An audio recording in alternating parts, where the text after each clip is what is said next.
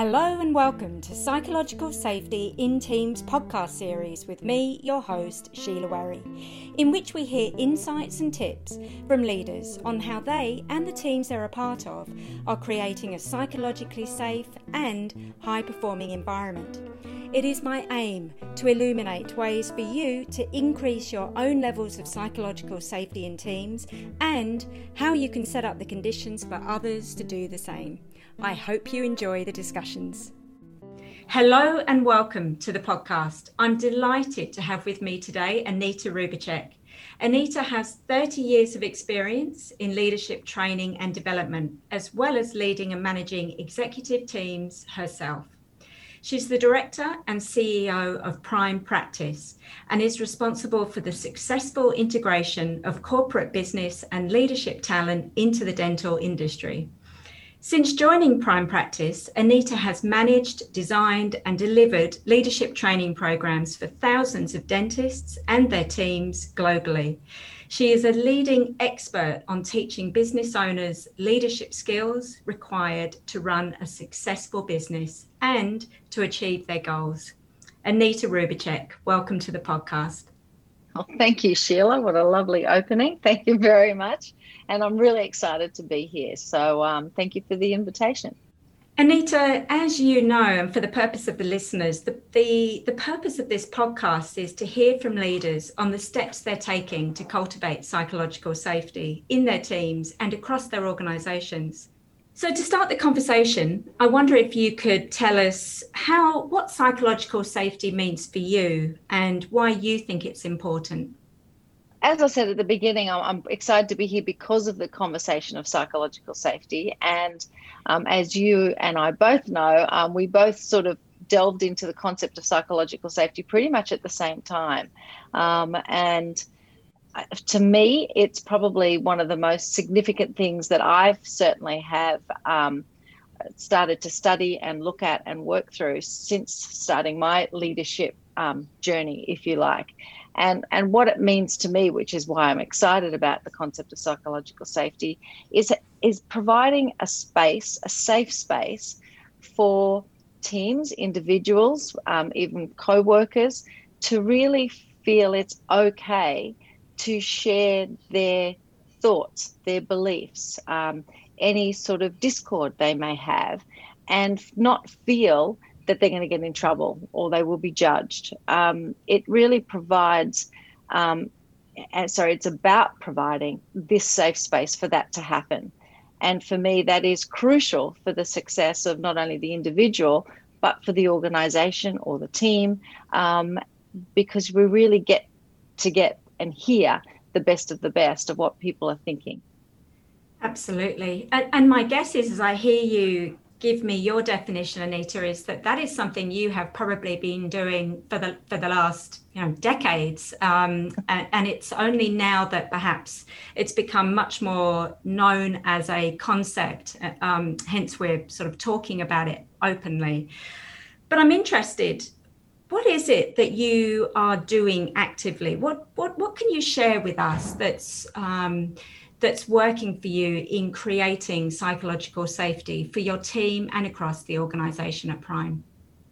That's a really good question because really trying to articulate what it is I'm doing so you can share that then with others so they can do it as well because we have um, lots of different teams within our business. So there are team leaders in there. So being able to support them and share with them what I'm doing with them with their teams. And that is one of the things is how we um, run meetings is a really critical part of how I ensure that um, that we can cultivate it. So I share with them how you meet with your team, how you discuss things with your team, and even the agenda and how we do the agenda really helps with sharing how to create this environment. So I demonstrate it by the way I do it and then getting them to do the same because I feel um, that will support them in getting the success that I feel I've had with creating a psychological safe place.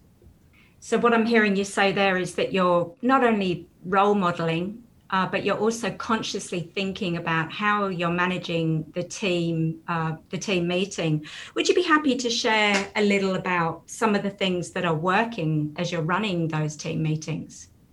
Well, within the team meetings, it's more around the structure. So the first is always around successes. So you know what's been working, what's really you know positive within your within their week that they've had or their month they had depending on which team meeting that we've had. So sharing those successes and really um, digging down why they believe that's a success because it provides everyone with a bit of understanding of the psyche of the individual of what they feel good looks like. And um, that certainly then shares with others, oh, if they think that looks good, this must be good when I'm doing this. So it's actually bringing out some confidence in individuals that they're doing a good job. And being able to do that publicly, again, makes the environment safe. Nobody is um, making any other comments other than positive comments. So that already creates that safety. And then from there, what are the challenges that we're, we've we've um, you know experienced, but the same language is in place. So when we talk about the challenges, why is it a challenge? What is challenging about it? So we actually are providing permission to talk about why things aren't working. So it's about creating that environment again of safety to say why I don't like this or why this didn't work or what I'm finding hard about this without saying, well, that's your fault. It's not. It's us sharing it together. So when we sh- we demonstrate that um, collectively, um, we're really trying to ensure. I'm certainly trying to ensure that then the individual managers continued that language within their individual meetings as well. So when we started at a very, um, you know, like sort of a, a macro level, demonstrating it, then hopefully when we get down into, you know, sort of more micro conversations, the same behaviors are put in play. Wow, what's some great examples there? I'm just reflecting on some of the words that I heard and some of the examples. So, talking about digging down and uh, allowing that to really bring out the, the the motivation and I think you used the word psyche uh, of the individual. What a great way to support others in the team in understanding that individual and what's important for them, what what's their focus area, and what supports them in feeling confident. Um, and also, I loved the use of the word permission, Anita. You know that to mm-hmm. give people permission to um, to talk and to share and to demonstrate collectively yeah um, yeah fantastic anything else i i zoned in on the meetings part but is there yeah. anything else that you want to share there in terms of some of the things that are that you're uh, actively working on around the the area of psychological safety and making it happen well um, when we're working uh, when i'm working individually with my teams uh, the the interactions that i certainly have with them are ones of more uh, curiosity. I, I try to uh, always enter a conversation when it's to do with a particular topic is being curious rather than coming in with the answers. So I think that's something that we do is the way the way I interact. And again, I, I like to say it's the role modeling. When I'm doing it, I'm I'm hoping they're finding that that's a very comfortable way to communicate. That then they then pass that on. And if not, um, we we talk about it. If they're having challenges with their team, I'm always a bit of a sounding board for everyone. So what happens is is that um, I, if they are having some issues, come and speak to me. I'll be a sounding board. I don't put judgment around it, and I then also support the process, not necessarily the outcome, but the process that they're doing. And then when the outcome is there, we'll talk about it again together because it may not be always the ideal outcome. And um, but certainly the process. It's about learning how to communicate. Really, that's what I feel it needs to be. The other thing I think uh, I'm very fortunate to be in a company that's all around feedback.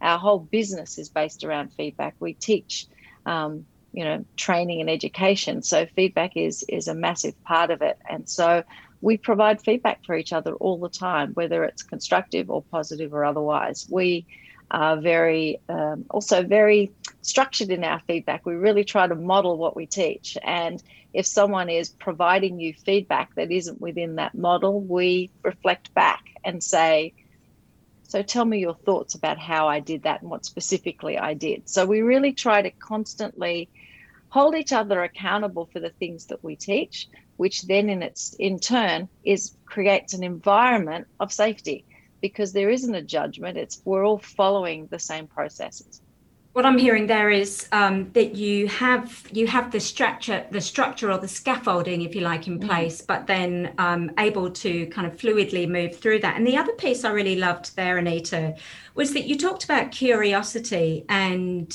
being able to offer us being a sounding board. But what I noticed in that and the way that you shared it is that you were signaling you know it sounds to me like you actually you actively signal i'm going to be a sounding board explicitly say you know i'm here i'm curious tell me more about that which supports others in understanding your intention in communication. Yes yeah absolutely. Um, i think people know that i am uh, almost a safe haven for those things. And that doesn't mean I'm a pushover either. I have expectations and they know what that is. But when it when it's certainly important, I am a neutral sounding board. I won't throw the judgment out there. I'll just say, tell me how you came to that view and what that is. And again, that helps me to understand how a person is thinking, which again supports me being able to to bring out the best in them. So overarching, it's got to be trust. You know, really demonstrating trust um, is is critical. And probably the other thing is is I mess up. I don't get it right all the time. I I do make mistakes just like everybody else. And I think being human is probably one of the biggest keys about being a leader. You don't need to be right and perfect all the time. And that actually relieves a lot of pressure for your team. If you're not always the one that's always right, that's always got it sorted, um, that puts a lot of pressure on the team thinking that, well, if I don't feel that confident or I'm not quite sure, I may be judged because she's always getting it right and she always thinks she's right. And that's not the environment that I'd, I'd like to cultivate in my team. It's not the culture that um, that I feel is conducive for psychological safety. So that is that I'm vulnerable. I show my vulnerability when I mess up, and and it's safe to mess up at times. You know, it's okay to make mistakes because at least you gave it a go. And to me, I really want to encourage that within my team. So you know, putting my hand up when I've messed up, it's and it's up a fair bit of the time, I think. Great examples there. Is there anything, Anita, you'd be happy to share in terms of uh, what you find challenging? You know, what are some of the challenges in embedding some of those mm-hmm. wonderful examples you've just given us there? Yeah, and uh, and and again, a really good, sobering question. Like, we haven't got it perfect. It's never going to be perfect because you're dealing with humans and they're all different. And if I had to make a comment, it's to do with there are a lot of people still within the workplace that have agendas and egos and life experiences that really do um, not always support them feeling comfortable to be open. I could I can be as open as I like, as uh, demonstrating as much trust as I can. But some people are always going to be in a position where they're more cautious or they're just not sure or they don't want to show that they've they, they've messed up. And and i think that's a lot of the problems too is when people have had experiences where it's been um, you know they've, they've stepped forward and it's almost like the analogy when you know you hit your dog on the nose and you you reject back and i feel that that's happened to some individuals too many times and it's that trust is very difficult to be able to gain with some individuals. And uh, so that's a challenge. Um, and egos, if someone's got an agenda and a big ego and they really want to prove themselves to, and again, a lot of that comes from insecurity. Uh, that's just a, a big statement, and you know more about that than I would, Sheila. But um, I think that's that's the challenge a lot of the time is people's past experiences and fears of being able to be comfortable to share openly.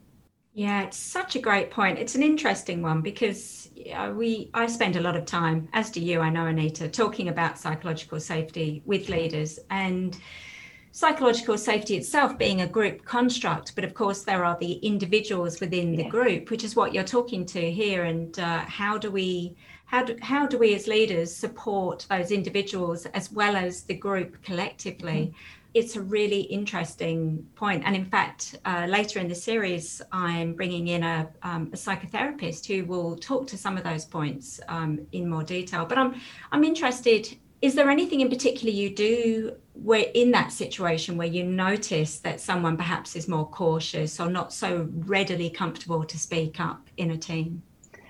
Um, and look, and I, I want to add too, cultural has a culture someone's cultural background has a lot to do with it as well. As you know, we um, we deal with various cultures within our business, and we also deal internationally. So we're dealing with a lot of cultures. So some mm. it's not always um, appropriate to talk up to your leader and speak up to your leader. Uh, it's about uh, those definitely have to be just a one-on-one process, and I may not ever get exactly what I would I would feel is comfortable for them to feel comfortable because I, I won't be able to change that. But at least making baby steps to getting a little bit closer to allowing them to feel more open in a conversation. And as far as what are those strategies, again, it's the one-on-one strategies and keep demonstrating what what we're doing. It's it's not about a whole new tact. It's about continually showing evidence around when something has happened or there's been a misunderstanding or we haven't communicated as effectively, that it's okay. It's not going to be the end. It's just, it's a learning process. So it's about going to the one-on-one as well as the team meetings, making yes. sure that you're built, you're you're focused in on building that relationship with your direct report, but mm-hmm. in a one-on-one environment as well as in the team, encouraging yes. them.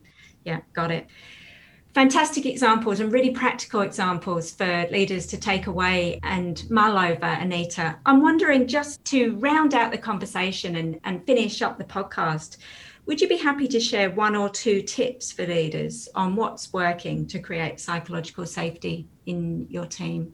Probably the, the tips that are working is working on yourself first, is making sure you're confident as a leader enough to speak openly with your team about your failings. I think you have to demonstrate that you feel safe with your team to show that you don't get it right all the time. And I think that's probably the biggest tip because you do need to be that role model. If you can demonstrate that, that that already makes I almost see when I was I'm talking to you about it, Sheila, is I, I sort of feel the team sighing like of relief when they see you as a leader. Oh, okay, they they they mess up too. That's okay. And also too, uh, the other tip is openly encouraging what are the concerns that you have about this project, this concept. And I know that's very fearful for many, like a fear, scary place for many leaders because they feel like they're going to open a can of worms when they create that. Like they don't want to hear what's coming out.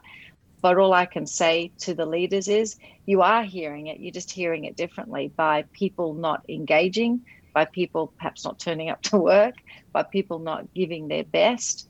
Um, you you actually do hear it anyway, but you're just hearing it differently. I want to hear it verbally. I want to hear and understand because, again, it helps me to understand their thinking. So they'd be my two tips demonstrate it yourself and then take and have the courage to ask what's not working for you what what, what is the challenge here how how can we work through that Anita Rubicek, thank you so much for being here with me today. Such great examples to take away. Thank you for the conversation. Thank you, Sheila. Thank you very much.